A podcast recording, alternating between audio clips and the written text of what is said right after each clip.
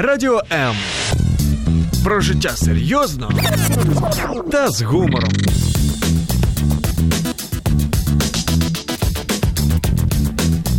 Радіо М.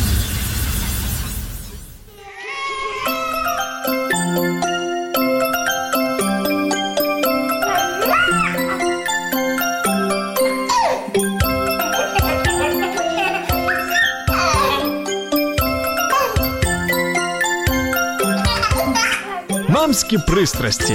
Як не збожеволіти від щастя, яке зветься діти.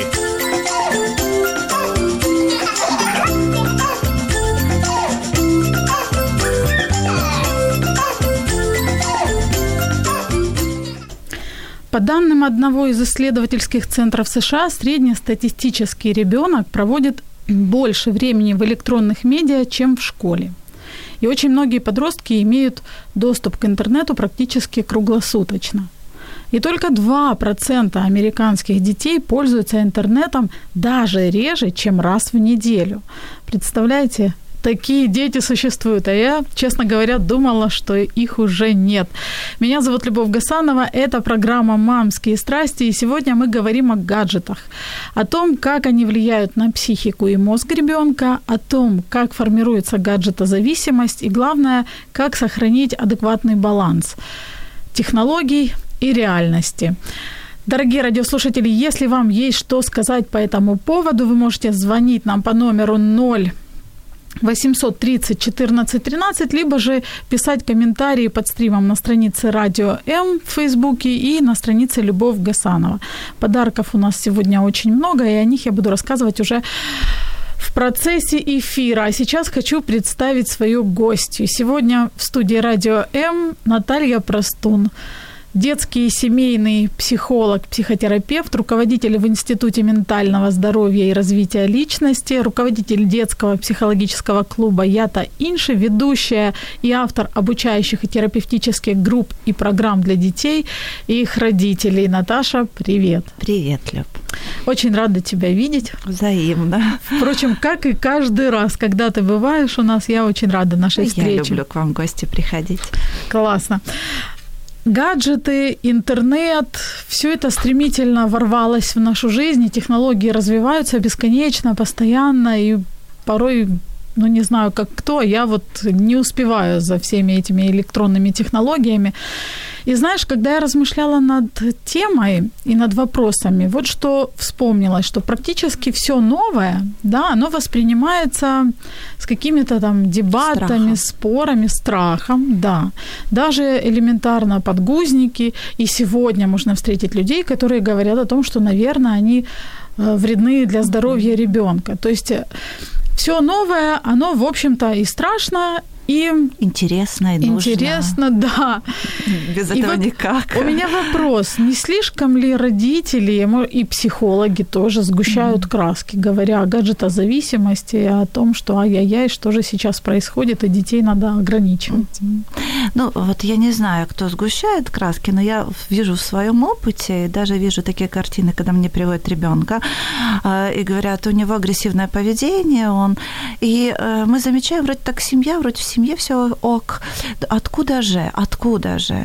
А, конечно же, ребёнок, когда он прощается с мамой, он лучше бы сидел, я не знаю, в телефоне, играл в игры, нежели бы там пошёл на кружок или пошёл к психологу, или возможно, занялся игрой.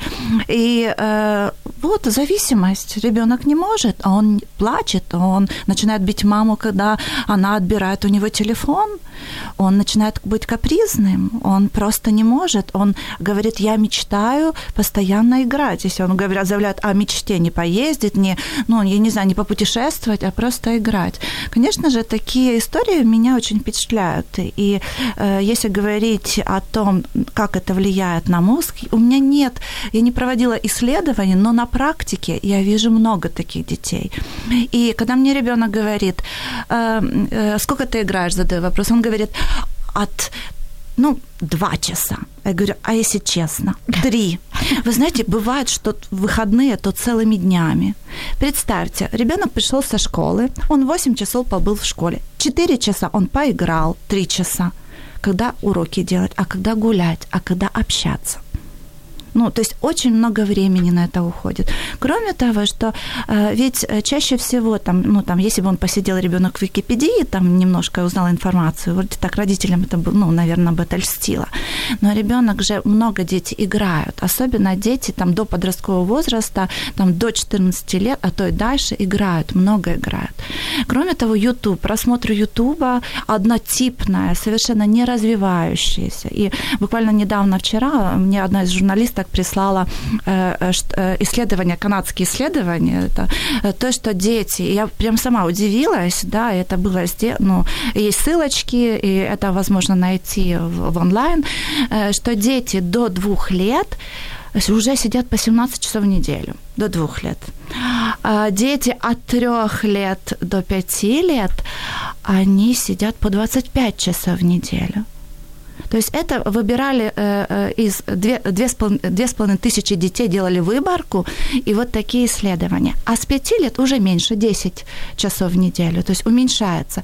И тут вопрос, когда формируется мозг, начиная до 6 лет, идет интенсивное формирование мозга, становление как структуры личности, и это самый такой сенситивный период развития познавательных процессов. Как это влияет дальше, как это будет дальше влиять, я не знаю, это неизвестно. Я думаю, что еще мало исследований. Мы еще будем с этим встречаться. Я не против совершенно, я за гаджеты. Я сама замечаю, насколько мы взрослые. Да? Я забыла телефон и уже начинаю нервничать, как же я вне. Но в то же время, мне кажется, нужно здесь не просто, а какие-то разумные пределы, разумные рамки. Нужно заботиться, нужно, чтобы дети бегали, прыгали. Пусть даже если посидит ребенок, но он не забывал о том, что ему нужно дружить. Да? Сейчас очень много детей с нарушенной коммуникацией, со сложностью адаптации. Да. И это не только влияние там, семьи, да, или среды, а это также влияние и постоянного времяпровождения от 3 часов и больше в гаджетах. Поэтому есть дети, которые, там, родители, они дети заняты, и, ну, он час посидел в гаджетах. Но я не думаю, что час это повлияет как-то, да. Правильно ли я понимаю, что именно от количества пребывания, от количества времени, который ребенок проводит у голубого экрана, зависит и степень влияния на ребенка? Ну, я думаю, что мозг, он любит познавательную среду, он любит питаться, и постоянно сидеть перед телевизором, конечно же, мозг воспринимает информацию, но как она идет? Постоянно идет, так меняются картинки, а в школу ребенок приходит, учитель не может постоянно менять картинки, и ему что становится? Скучно. Ему неинтересно, ничего. Фильмы, я заметила, подростки не любят даже смотреть фильмы. Нужно быстренько. Если такой фильм, на 15-20 минут, ну, 15 минут. И это уже есть.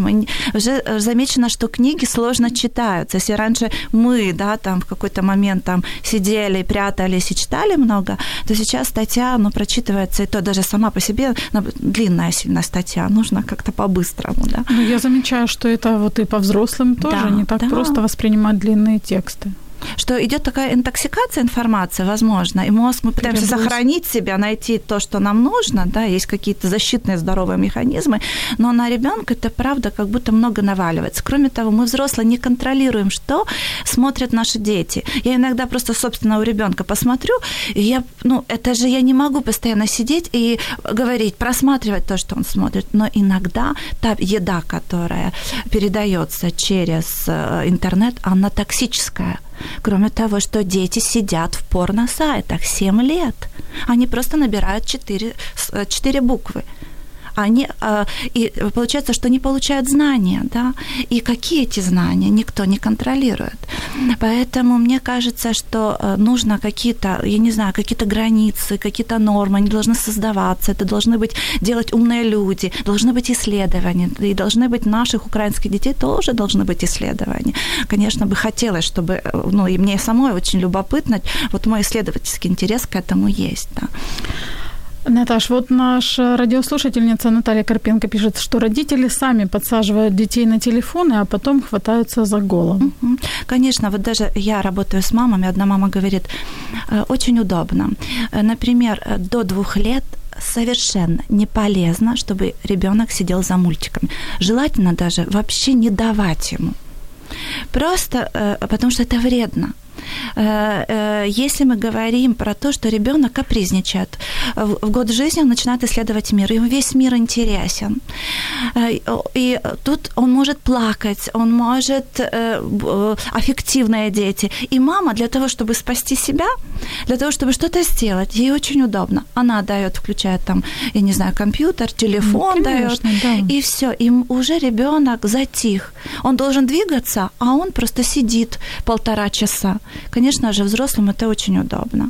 И тут нужно, ну, наверное, вот как-то находить какие-то здоровые способы, да, если мама готовит, ну, возле вот себя. Здоровые. Да, вот возле себя ребёнка посадить, разговаривать, кастрюли дать. Ну, вот как-то, чтобы он познавал игрушки. Но просто если ребёнок должен двигаться и ползать, то он этого не делает. Он сидит в одном положении. А я не знаю, если бы сейчас были, ну, доктора сидели бы, я не знаю, неврологи, или сидел бы те, которые занимаются именно позвоночником детей. Ведь это также формирует. Если ребёнок должен двигаться, большая моторика, мелкая моторика. У нас 2 пальца у детей работают очень хорошо. Мы замечаем, даже вот к нам приезжают дети с лагеря, мы видим, что дети, они вырезать не умеют. Просто это подростки даже. Творчество или креативность подавляется. Почему подавляется? Потому что там же всё выдумали. Не надо ничего придумывать. А дети творчество, они же выдумывают игру. Раньше, когда игрушек не было, то ребёнок мог из кукурузы сделать куклу. Волосы есть, всё. А сейчас этого мало. И ещё игровая деятельность. Это критерий нормальности ребёнка. Если ребёнок от 3 до 6, до 7 лет не играет, он не может играть в сюжетно-ролевые игры, это называется, что есть проблемы в развитии. А дети, которые сидят много за гаджетами, которые вместо игры, вместо фантазии развития, творчества, да, выдумывать, придумывать, коммуницировать с другими в игре, он просто коммуницирует с экраном. И как это влияет? Наташ, вот такой вопрос у меня к тебе возник по ходу дела. Я буквально вот когда готовилась тоже к нашей встрече и изучала эту тему, мне попалось интервью одного достаточно известного психолога, Екатерина Мурашова. И она вообще, как я поняла, я не досмотрела, признаюсь честно, интервью, потому что как-то меня немножко оно возмутило. И когда журналистам спрашивала относительно гаджетов, и она говорит, что книги – это тоже, в принципе, уход от реальности в другой мир. То есть почему нас не возмущает уход, когда ребёнок читает книгу, но мы удивляемся или возмущаемся, когда ребёнок уходит в такой виртуальный мир? Ну, на самом деле, она права. Книги тоже могут быть уходом от реальности, когда ребёнок по 10 часов сидит в литературе. Особенно в романтической, художественной, где там есть переключения, где там очень интересно. Но при этом его мозг обогащает словарный запас, да, автор передаёт какую-то мысль, он развивается. Подключается воображение. Воображение, он может что-то создавать. Есть такие периоды. Я сама вспоминаю своего подросткового, что я очень много читала. Это было как даже некая зависимость, даже на уроках читала книги. Но при этом это мне было полезно. Ну, я не сожалею ни капель, совершенно не сожалею про это. Но игра, смотрите, даже взять ребёнок играет в игру, а там же есть система поощрений. 1 уровень, 2, 3, бонусы покупает, продаёт и так далее. Это целая жизнь.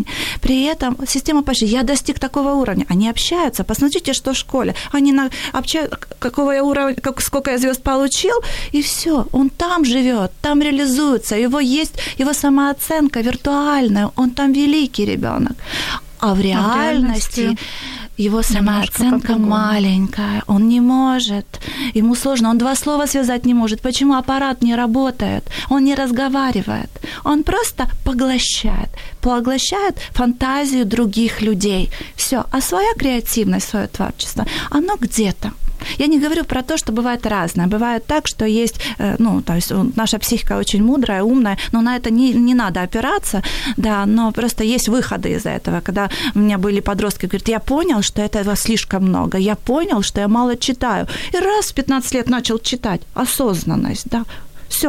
Говорит, мне стало неинтересно. Но мне кажется, это редкость. Да, это редкость. Или, может быть, мы к этому придем. Но этот ребенок, который был зависим с 10 лет до 15 лет, у него потянуло на другие формы зависимости. Игровая другая. Угу. Поэтому, если это зависимость, она, возможно, может переплыть, да, в другую зависимость. То есть он играет на деньги. Тихо. Понятно. Поэтому, мне кажется, просто родители... Если есть возможность избежать зависимость, лучше её избежать.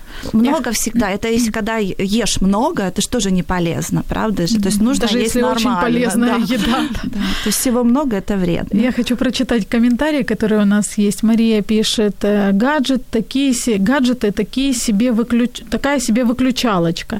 Но есть по-разному, воспринимают мультики. Одни выключаются, а кто-то воспринимает и обсуждает, требует объяснений. И вот второй вариант, мне кажется, здоровый, но не больше часа, естественно». И еще Мария пишет, что ребенок, это, видимо, по поводу книг, ребенок воображает и придумывает, читая книгу, а в мультиках все нарисовано и придумано за нас. Это убивает воображение, творчество и так далее, объединяет работу мозга. Дорогие радиослушатели, тема у нас насыщенная и такая животрепещущая, потому что мне кажется, что вот наше поколение, поколение наших детей, это вот как какое-то экспериментальное поколение. В нашу жизнь ворвались эти гаджеты, и мы сейчас не совсем понимаем, что же делать и как найти баланс. Надеюсь, что сегодняшний наш эфир нам в чем-то поможет. Мы вернемся через несколько секунд. Оставайтесь с нами. Радіо М. Розфарбуємо ваші будні.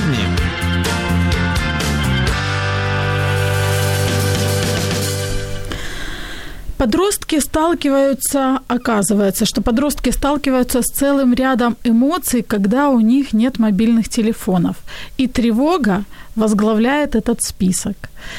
Среди часто возникающих эмоций, кроме чувства тревожности, подростки испытывают одиночество и чувствуют, как резко меняется настроение в плохую сторону. Опять же, мы говорим об американских подростках, потому что у нас таких исследований я, к сожалению, не нашла. Тем не менее, и эта цифра, на мой взгляд, позволяет понимать, что использование гаджетов детьми – это проблема невыдуманная. И сегодня у нас в студии, я напомню, что у нас сегодня в студии психотерапевт Наталья Простун. И хочу также напомнить нашим радиослушателям, точнее рассказать, тема очень увлекательная, я и забыла, что у нас же есть классные подарки для тех, кто принимает активнейшее участие. Мы сегодня после эфира разыграем 3 шикарных подарка. Первый из них – это 1 билет на тренинг для подростков.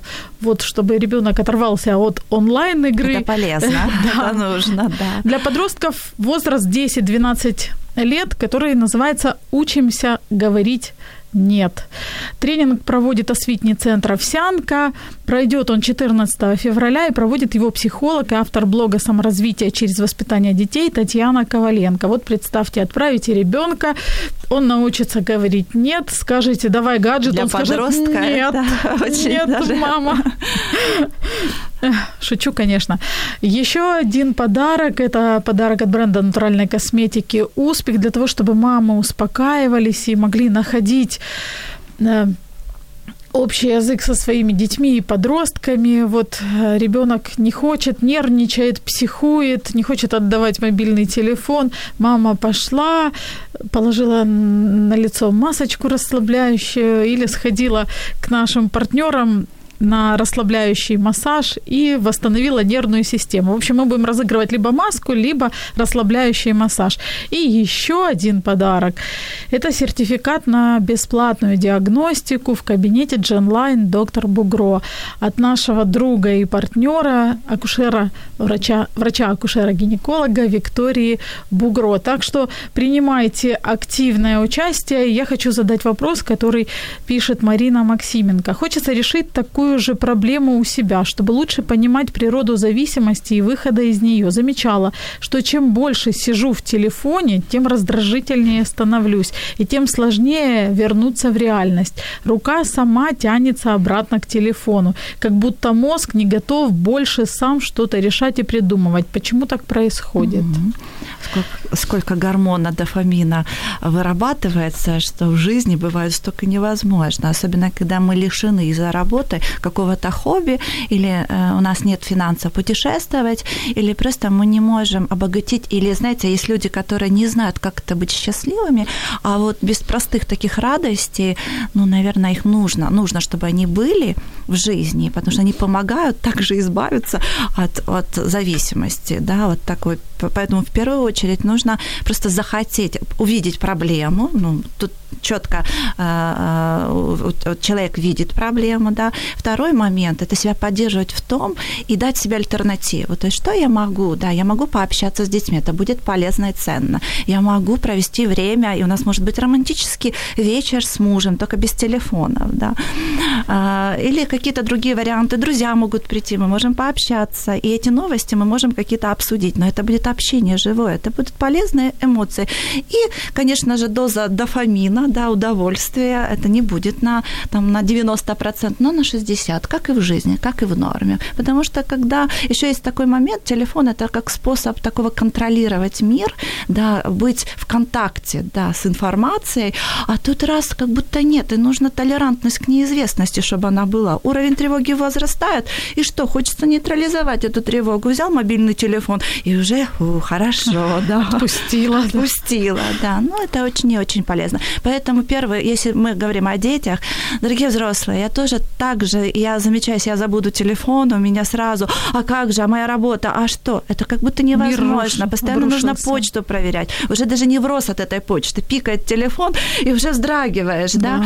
Поэтому нужно делать какую-то гигиену от гаджетов. Я не знаю, там вечернее время. На самом деле, особенно на детский сон, подростки, потому что у подростков в силу гормональной перестройки на самом деле нарушается сон, и тут еще гаджеты до 12 часов ночи, которые не дают спать, поэтому очень полезно, чтобы была гигиена, там, мы работаем до 20:00, там, можем пользоваться гаджетами, а потом мы никто, да, но это и родители также, потому что у меня была одна семья, нас папа сказал, что не будет постоянно, да, ну, это же как будто дети наблюдают. Или родители прячутся, один в ванну, другой в туалет. И вроде как ребенок ничего не видит и ничего не замечает.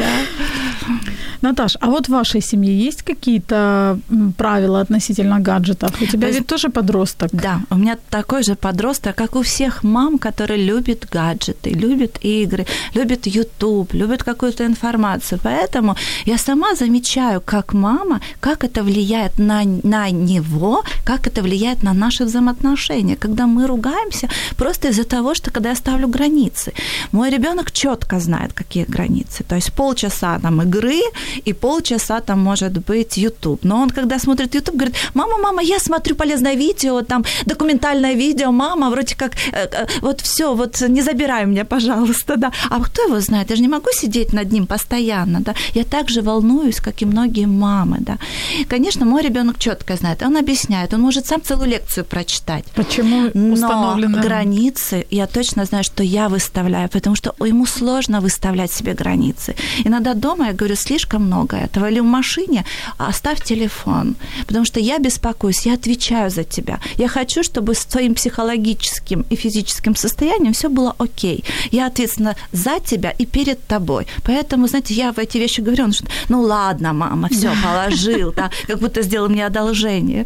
Поэтому эта же борьба есть также и в моей семье. И я замечаю, что мы поддерживаем, муж поддерживает, и я часто знаю, у меня работа связана, где мне нужно проверять почту, у меня вечернее время, где много почты, и ребенок приходит и говорит: мама, а ты видишь, ты много тоже сидишь. Я говорю: я почту проверяю. Но это же тоже, да, много. То есть и даже такие варианты, когда хочется, и я замечаю, какая я счастливая, когда у меня после 21:00 нет телефона в руках. Угу. Просто это, ну, от этого, и кажется, время больше, и как это вечер длиннее. И да? С мужем есть о чем поговорить, как неожиданно. И с мужем есть о чем, да, поговорить. Поэтому, на самом деле, я очень стараюсь. Я очень стараюсь, чтобы вечернее время было, когда я прихожу с работы. Я прихожу, к сожалению, бывает и поздно, да. Просто чтобы у нас было время для общения. Но у нас есть ужины, где мы можем вместе говорить, да, садиться, общаться. То есть вот эти все традиции есть. Потому что четко, если мы отбираем от ребенка, но не предлагаем альтернативу, то есть это не полезно. А еще очень важное правило: если ваш ваш ребенок играет по 4 часа, а вы резко заберете, это будет целая ломка, это будет скандал, это вплоть до того, что я ненавижу или с собой что-то сделаю. И такие случаи есть. Делаем потихонечку экспозицию, помогаем потихоньку, но подросток должен быть занят. Спорт обязательно. Это тело. Они же растут. Они же не в контакте часто со своим телом. Должна сказать, что это не только тело, это еще и мозг. Языки. Полезно изучать языки. Да на три языка. Да какая разница, выучит он, не выучит. Он тренирует свой мозг, да. Или какие-то увлекательные, если застенчивый ребёнок, да, театральное искусство, общение. Вот это, что вы предлагаете, подарок, да, тренинг для подростков. Супер. Они же будут общаться между собой. Конечно. Вот такие вещи нужно искать для своих детей. Наташ, вопрос. Вот по поводу полезного видео. Сейчас очень много развивающих мультфильмов. Я не могу не задать этот вопрос. Правила по ограничениям, они относятся и к таким мультфильмам, которые там учат ребёнка фигуры, цвета, там буквы можно легко достаточно, как мне кажется, выучить, просматривая вот такие мультфильмы развивающие. Вы знаете, у меня просто такой опыт был, что меня пригласили быть экспертом, посмотреть, чем наполнен детский YouTube. И вы знаете, я не знала, сколько мусора там. Да, эти песенки детские, которые однотипные, по 30 минут они показывают эту площадку. И это дети едят. Слава богу, сейчас уже детский YouTube в Украине, они уже сделали специальную комиссию, там работают над тем, чтобы всё-таки видео показывать качественно. Я очень их поддерживаю, помогаю в этом. Но нужно выбирать. То есть и недавно, даже вчера, у меня был разговор с журналистом, да, который также исследует эту тему. Она говорит, находила исследование, что, оказывается, это развлечение ребёнка, но не развитие. Угу. То есть мультики – это развлечение, но не развитие. Конечно же, я вспоминаю, да, бывают дети, учат английские слова. То есть мы можем использовать видео для обучения. Мне кажется, это нужно, необходимо. Но этого не должно быть просто много. То есть всё, если на лекции есть интерактив, есть видео, это, наоборот, интересно. Да. Если это маленькие детки, то до 2 лет нужно минимализировать. Покажите, что рука учит глаз. Вот так развивается мышление. Mm-hmm. Дети должны потрогать, в рот взять. А как они смотрят и могут взять в рот, знаете? Нужно облизать экран, что ли? Он хочет дотронуться, да не может. Ксюша Хорольская пишет: «Я за гаджеты, за компьютерные игры и мультики. Второй вопрос – содержание. Если подбирать правильно, то польза со всех сторон». Вы знаете, когда всего много, опять же, это не полезно всегда, когда вы много смотрите сериалы, у вас голова болит, да, и вы тупеете, просто в самом настоящем смысле этого слова. То же самое, даже содержание невозможно проконтролировать, это раз. Но этого не должно быть много, даже с хорошим содержанием, то есть полезно. Я тоже за то, что были видео, интересные программы, познавательные программы, они обогащают ребёнка. Но я думаю, что если в день ребёнок посмотрит одну программу, да, там, на протяжении часа-полтора, это будет полезно. Но если он постоянно просматривает, как другой играет в видеоигру, то это, мне кажется, это совершенно... Давайте переварим эту информацию и вернёмся к нашему разговору буквально через несколько секунд. Поодинці щасливим не станеш. Ми поруч. Радіо М.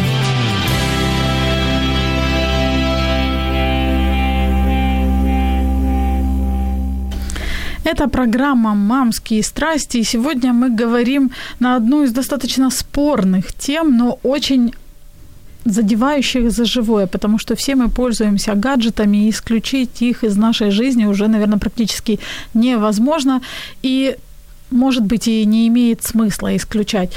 Сегодня у нас в студии Наталья Простун, детский и семейный психотерапевт, руководитель в Институте ментального здоровья и развития личности, руководитель детского психологического клуба «Ята Інша», ведущая и автор обучающих и терапевтических групп и программ для детей и родителей. Дорогие радиослушатели, если у вас есть вопросы, либо же есть комментарии по обсуждаемой теме, вы можете их написать под стримом на странице Радио М в Фейсбуке, либо же на странице Любовь Гасанова, а также можете воспользоваться, своим гаджетом, либо же стационарным телефоном и позвонить нам по номеру 0800 30 14 13. Будем очень рады услышать вас в эфире. Опять же, хочу прочитать отрывок из исследований, которые нашла недавно. Большинство подростков проверяют свои телефоны на наличие сообщений или уведомлений, как только просыпаются. Причем 44% говорят, что они это делают очень часто. Как формируется гаджетозависимость? Ну, подростковый возраст еще для них очень важно, что если мне кто-то написал, значит, я для кого-то важен. Поэтому они и проверяют больше. Потом, после подросткового возраста, этого уже становится много, уже перенасыщение, уже хочется просто уединиться, в горы пойти, в домике посидеть, чтобы никто не трогал. Просто подростковый возраст. Они часто общаются в социальных сетях. Конечно же, это общение, я не ругаю их за это общение. То есть оно важно и нужно для подростков. И иногда тоже родители на это реагируют. Просто, особенно в городах, вы заметите, что дети ограничены в общении друг с другом. Они не общаются вживую, они не играют в дворовые игры. Этого становится все меньше и меньше. Я не знаю, это хорошо или плохо, мы потом это увидим. Но на самом деле движение – это то, что нужно и необходимо. И общение по интересам у подростков – это нужно. То есть если подросток музыкант, он ищет таких же музыкантов, где можно поговорить о музыке. Если он художник, он ищет художника, где можно поговорить о художестве, да, про искусство. Или он просто что-то интересует, машины, они просто собираются и где-то обсуждают машины. Вот это общение у подростка очень важно. Но сейчас оно перешло в онлайн. Да. Но в онлайне что же такое общение в онлайн? Я написал строчку, выразил, это безопасно, а потом стер. Я очень красиво написал, я очень грамотно. Да. Ну, если грамотно, это даже развивает. Но просто постоянно контролирую процесс общения. А в жизни это невозможно. Общения. Нет. Спонтанного нет. Поэтому сейчас уже все больше и больше. Вы знаете, будущее. Мы будем будущее нанимать и платить деньги для того, чтобы общаться, чтобы нас учили общению. Да. Подростки нужны будут группы для общения. Уже сейчас, если у нас мы проводим там лагеря, Ята Інша, психологические лагеря, то у нас нет гаджетов, но мы делаем акцент на общении. И этого уже будет. Уже на этом скоро будем зарабатывать. Общение, да. Одинокий человек, вот есть так, выбор пообщаться. Да. При выборе профессии.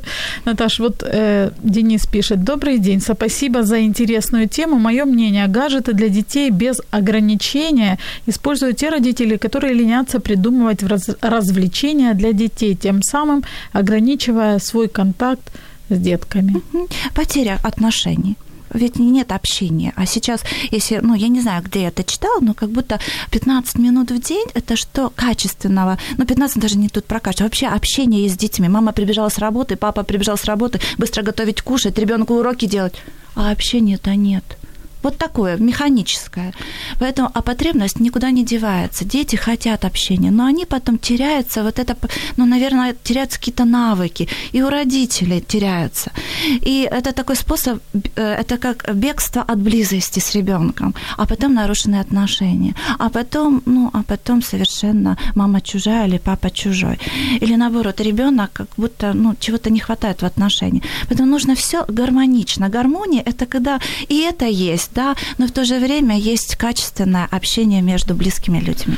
Наташ, а как долго формируется зависимость? То есть как много времени нужно ребенку для того, чтобы он стал зависимым? Вы знаете, мне кажется, что это тоже очень индивидуальный процесс. Мы все очень разные. Кроме того, что у каждого есть свои уязвимые зоны. Кто-то более предрасположен к зависимому поведению, особенно если были зависимости в роду, родители показывали это зависимое поведение, там переедание, это тоже компульсивное, да, это же тоже зависимость. Или когда папа постоянно приходит с работы, и 2 часа он проводит за играми, но не общается с ребенком, это зависимость. Или когда алкогольная зависимость. Если это такие формы есть у родителей, то ребенок находит свою форму зависимости. Поэтому нужно просто смотреть по ситуации. А если в семье читают книги, ходят в музеи, если в семье общаются, если есть какие-то здоровые традиции, тогда ребенок даже не захочет, ему уже это не так будет интересно. Интересно живое общение. Поэтому тут очень сложно сказать, но детский мозг, он очень пластичен, очень уязвим, нервная система не созрела. Если у взрослого наши гаджеты появились, ну, уже во взрослом фактически в возрасте, да, вот такая, мы уже сформированы были, а дети-то только формируются. Поэтому мне кажется, что еще эта тема будет подниматься на уровне там, науки, исследований, да, на уровне медицины, образования, психологии. Поэтому я думаю, что мы не раз будем еще ее поднимать. Хорошо, Наташ, можешь ли четко сказать, вот какие признаки зависимости, как, по какому критерию родитель может понять, что, ага, значит, уже у нас проблема. У ребёнка проблема, и надо что-то с этим делать. Первое – это раздражительность. То есть вы видите, что ваш ребёнок становится более раздражительным. Второй момент – падает успеваемость, или ребёнок учится, побыстрее выучится, и даже хорошо ради родителя, но потом, чтобы взять гаджет. Да. Второй момент – неинтересно, скучно, ничего. Нет игровой деятельности у маленьких детей. Ребёнок не хочет выходить на улицы, не хочет ни идти ни в аквапарк, никуда. Просто он знает, что можно. Не хочет ни ехать ни в один лагерь, потому что телефон, там может быть, он ограничен от этого. Нарушение сна, нарушение аппетита.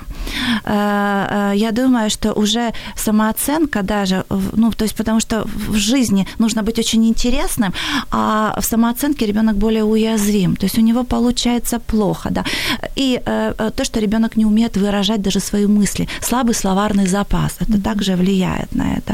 И я думаю, что, наверное, появляются разные неврологические, может, проблемы, потому что ребёнок не двигается, он сидит, и нужно движение детям, без этого невозможно, чтобы было развитие. Поэтому проблемы с позвоночником могут быть, проблемы совершенно, наверное, связанные, наверное, с позвоночником, медицинские проблемы. Поэтому этого, я думаю, что можно ещё найти список симптомов, да, это основные, но это основные. Спасибо. У Марии есть вопрос. Я с удовольствием его зачитаю. Вот у меня вопрос. У нас довольно жёсткое ограничение гаджетов и мультиков для детей, но младший ребёнок 2 и 3 при виде телефона устраивает истерики. При нём невозможно даже банально ответить на звонок, не то что посмотреть ленту или новости. Есть ли способы, как это решить у таких малышей? Вы знаете, очень до 2 лет, дорогие мамы, я думаю, что старайтесь, чтобы не давать телефон, не подсаживать на эту иглу. Я сама наблюдала картину. Мамочка, ребёнку там 1 год и пару месяцев. Лежит мой телефон и мамин телефон. А он не реагирует на мой телефон, потому что там совершенно он по-другому устроен и чехол другой. А мамин телефон видит, и у него истерика начинается. Это 1 год и 3. Это уже ненормально. Это как будто ребёнок понял, что там так классно, что там так вкусно, и прям хочется, и он истерит. Но я так понимаю, что в случае с Марией ребёнок просто реагирует так на телефон, даже вот когда ей кто-то звонит, и она хочет взять трубку, а не может, у ребёнка истерика. Он хочет... Я не знаю, в чём, потому что, может, она берёт трубку, а ребёнок хочет общения, и ревность появляется к тому, что просто нужно делить маму. Мама же с подругой может общаться, а ребёнок сразу ревнует. Такое часто есть у детей. Или просто, что он увидел телефон, а мама прячет, а он знает, что это такая классная штука, где могут показывать классные мультики. Да? Поэтому и дети аффективны, он не может, особенно если речь не развита, то он начинает плакать и истерить. Mm-hmm. Просто, что не нужно. Нужно мудростями, ещё чуткостью. Мама, каждая знает, много она даёт или немного. И есть такие моменты, защитные механизмы. Я читала, когда я писала статью, писали там, я даю ему свою ребёнку, он знает все флаги мира. Это прекрасно, да, но много только других мы не знаем, да, какие ещё варианты есть. То есть иногда мамы видят какой-то бонус, но ценнее, когда мама учит вместе с ребёнком, когда вот эти знания Мария, передают. Кстати, пишет, что ему поклацать хочется и полистать фотки. Фотки, да, даже так. Ксюша Хорольская пишет, если приходится ограничивать насильно, то уже неправильно организовано общение с ребёнком. Когда же предпочтение в живом общении, ребёнок может поиграть, но в любой момент остановиться, то это очень выручает родителя. При этом, безусловно, должно быть достаточно времяпрепровождения совместно. Я думаю, что это правда, да, и часы важно говорить. Вот смотри, стрелочка вот туда, вот я забираю. Осталось вот столько-то минут, 5 минут. И ребёнок уже спокойно отдаёт. Доигрывает, заканчивает. Наташа, у меня вопрос. Родительский пример мы уже знаем о том, что, как есть пословица, что не воспитывайте детей, они всё равно будут похожими на вас. Понятно, что родительский пример, он во всём играет роль.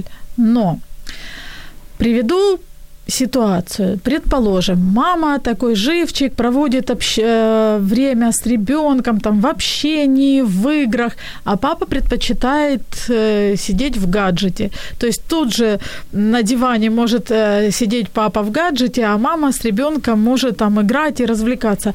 Как такая ситуация может повлиять на ребенка? Ну, что делать с папой? Да, что делать с папой? Но на самом деле дети подражают тому родителю, с кем больше привязанность. Поэтому привязанность формируется во время провождения. Поэтому иногда может ребенок в процессе жизни, правда, выбрать и также общаться как с мамой. Но папа – это тоже модель, это тоже привязанность папа. И модель поведения, идентификация, если это мальчик, он хочет быть мужчиной. И он видит, как себя ведут мужчины. Мужчина может лежать там 2 часа, ну это не только, я не хочу там сказать, и женщины иногда так делают. Ну, женщины, да, 2 часа там перед гаджетом или планшетом. И ребёнок же наблюдает, и он понимает, вот, а если постоянно, он же видит, как выстраиваются отношения, он же учится, он просто учится, и все формируются нейронные связи, как это быть папой, как это быть мамой. И впоследствии он может подражать. Что договариваться, единой линии, договариваться. Воспитание, это должна быть, чтобы не было тревожности, чтобы не было детских неврозов, договаривайтесь, единая линия воспитания. В нашей семье есть такие правила. Мы следуем все эти правила. Нам сложно. Обсуждайте, как вам сложно. Делайте, чтобы эти правила не были гибкими, потому что вы все будете в неврозе. Да? То есть так, чтобы выходные дни, давайте больше возможностей каким-то радостям. Планируйте время.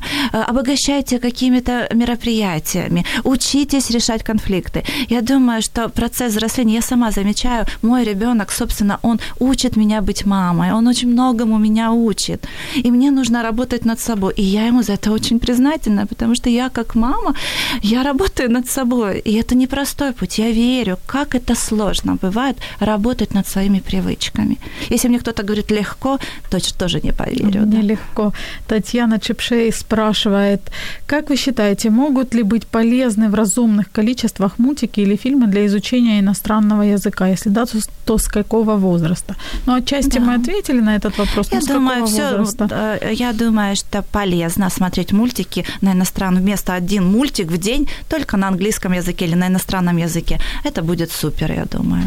Но с возраста, если говорить полнометражный, наверное, про эти границы. Часто родители спрашивают, дошкольный период должен быть мультфильм 1, там, если 5-6 лет, это полнометражный мультфильм. Если мы говорим с 3 лет, там, с 3 до 4, где-то до 5 лет, это 30-40 минут должно быть мультик. Они должны быть короткими. Наташ, вопрос. У нас остается мало времени, и я не могу не задать вопрос. Что делать, если родитель понял, что у ребенка зависимость, но у него нет возможности, например, пойти к психотерапевту? Что ему делать? Я думаю, если нет возможности, я думаю, очень много статей написанных, как можно от этого избавиться. Есть книги по этому поводу. Поэтому ищите информацию. Информация, она тоже имеет терапевтический эффект. Конечно же, работать не только над ребенком, а над собой. Поэтому мы многое, даже тот, кто смотрит нашу программу, может что-то возьмет для себя. Это тоже бывает полезно. Поэтому информация, или можно есть, бывают консультации, есть социальные центры, которые есть психологи, есть много доступных, наверное, специалистов. Не побояться пойти. Даже любой невролог в поликлинике, он может дать хорошую информацию для того, чтобы позаботиться про нервную систему ребенка. Любой психолог. В социальных центрах есть психологи. В районных центрах и бесплатные психологи. Поэтому можно пойти. Консультацию, я думаю, что дадут очень хорошую. А чего, по твоему мнению, нельзя делать категорически родителям, если они видят, что у ребёнка есть зависимость? Нельзя сразу вот так. Я решила, что нужно забрать телефон. Всё, и я забираю. Обсудить, поговорить с ребёнком, рассказать, что у нас есть сложности, показать, рассказать, как дети, они личности, они хотят знать, как работает их мозг. Просто рассказать, что вот так происходит, что я поняла так. Давай будем вместе пробовать, давай будем потихоньку уменьшать время. Делаем экспозицию уменьшения потихонечку. И потом договариваться. Говорит, давай я буду, и ты, будем вместе работать. Вы знаете, договариваться, контакт, конечно же, что иногда бывает, что подростки, когда я зависим, он говорит, я не хочу и не буду. Отбирает, держит телефон, и в моей практике это есть. Ненавидит маму, бьет маму. Конечно, в этот здоровый родительский авторитет нужно включать. Я поняла, это как про то, что это вредно, и я не могу тебе давать яд. Этого много. Когда много, бывает, знаете, когда едим много, то это становится ядом. Я могу тебе давать вот столько-то времени. И как поощрение. Игры должны быть как поощрение. Все сделал, справился. Вот на тебе 30 минут поощрения. Молодец. Угу. Наташ, вопрос Денис задает очень интересный. Вопрос, с какого возраста детям можно вести свои блоги в социальных сетях? Угу. Насколько это безопасно для развития подростка? Очень Я думаю, что очень подростки интересуются этой темой, блогерство, видеоблогерство. Поэтому нужно обсудить правила. Правила, какие очень много сейчас и разных тех людей, которые могут причинить вред. Дети могут снимать свою квартиру, дети могут снимать дорогу, где они ходят. Много мошенников есть. Они могут давать номер телефона, да. Школу. Поэтому обсудить вот эти рамки безопасности, что можно, а что нельзя. И на самом деле я заметила, у меня есть коллеги, которые работают по поводу безопасности, интернет-безопасности, и делают тренинги для детей и родителей.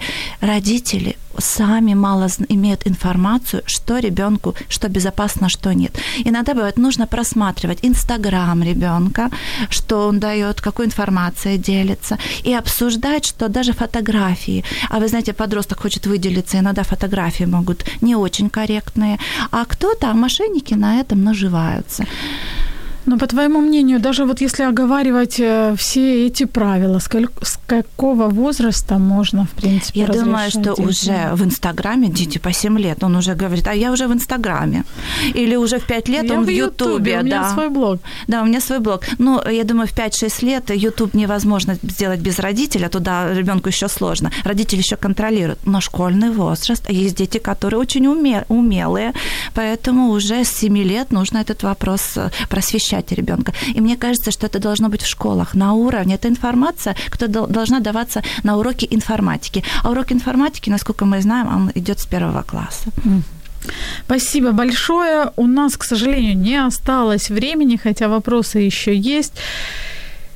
Напомню, что сегодня у нас в гостях была Наталья Простун, детский и семейный психотерапевт, руководитель в Институте ментального здоровья и развития личности, руководитель детского психологического клуба «Ята Инши» и ведущая, автор обучающих терапевтических групп и программ для детей и родителей. Дорогие радиослушатели, спасибо всем за активность. После эфира мы разыграем подарки. Напомню, что это будет 1 билет на тренинг для подростков 10-12 лет «Учимся говорить нет» от освітнього центру «Овсянка». И пройдет он 14 февраля. Еще один подарок – расслабляющий массаж для лица или маска для лица от бренда натуральной косметики «Успех». И сертификат на бесплатную диагностику в кабинете Genline доктор Бугро у нашего хорошего, доброго друга, врача-акушера-гинеколога Виктории Бугро. Ну, а нам я пожелаю мудрости, гармонии, и, мне кажется, родителям тоже не помешает поработать над темой взаимоотношений с гаджетами. Услышимся с вами в следующий четверг. Это была программа «Мамские страсти». Пока-пока.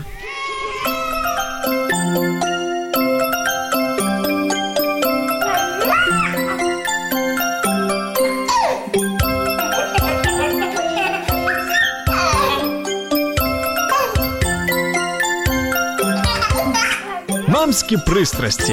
Як нас божеволіти від щастя, яке зветься діти?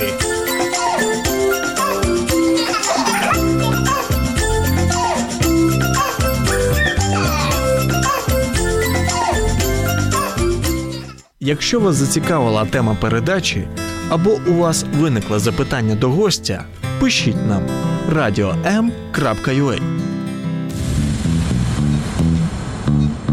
Радіо М. Про життя серйозно та з гумором.